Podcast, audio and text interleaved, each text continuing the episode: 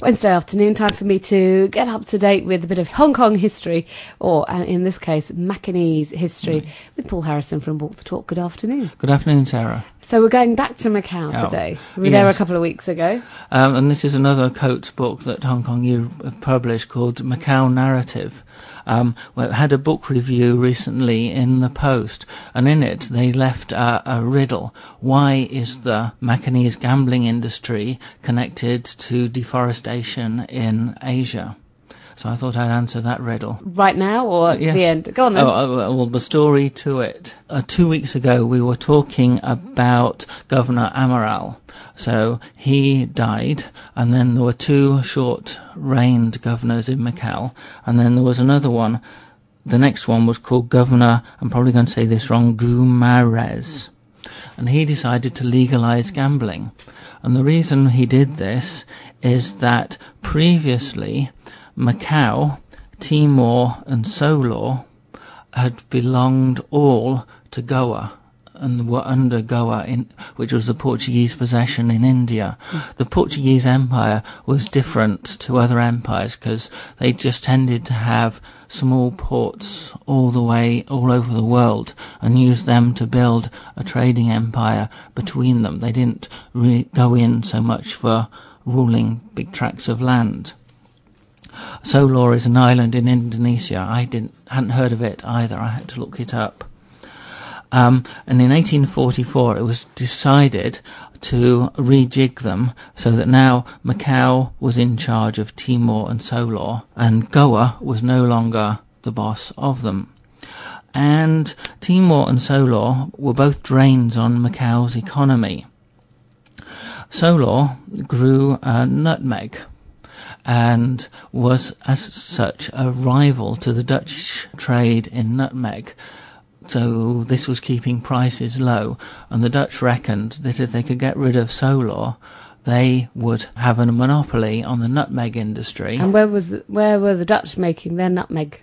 Uh, on other islands in Indonesia, right? Because yeah. the Dutch East Indies was Holland's empire. Mm-hmm. So the Dutch turned a blind eye when Indonesian natives massacred the population of Solor and forcibly converted the rest to Islamism. And this left a few people left on two enclaves of land.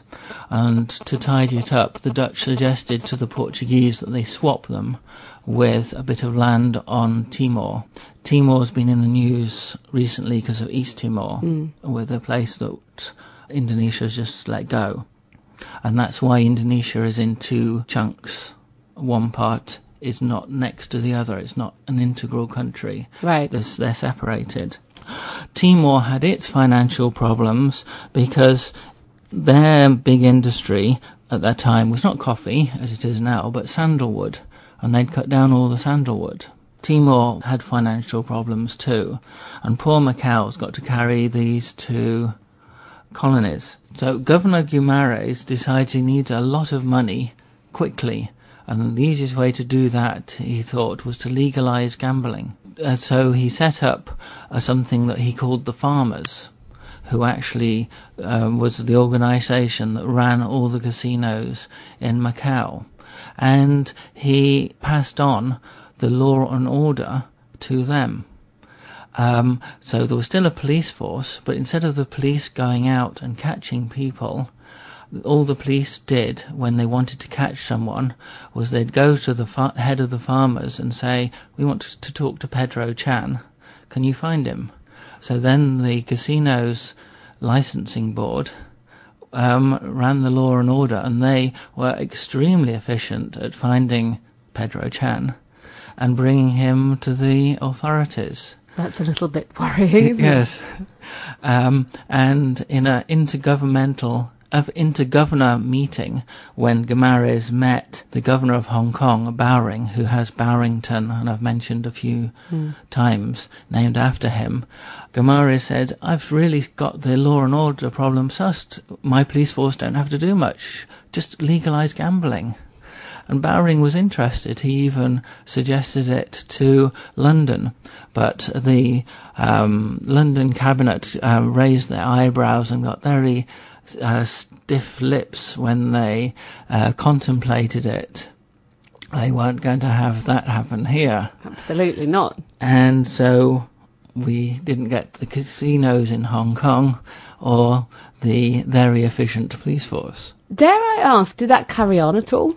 I mean, it would be interesting to know when it finished, but it was introduced in 1844 or so, and I don't know when it phased out. And it would be interesting also to know how the casinos worked, but that probably doesn't survive in history, how they managed to be so efficient. and what's to stop the casinos doing whatever they like because mm. they've now got carte blanche? Maybe some questions that won't be answered no. today. Anyway, Paul, thank you very much indeed. My pleasure. And I'll see you next week. Thank you.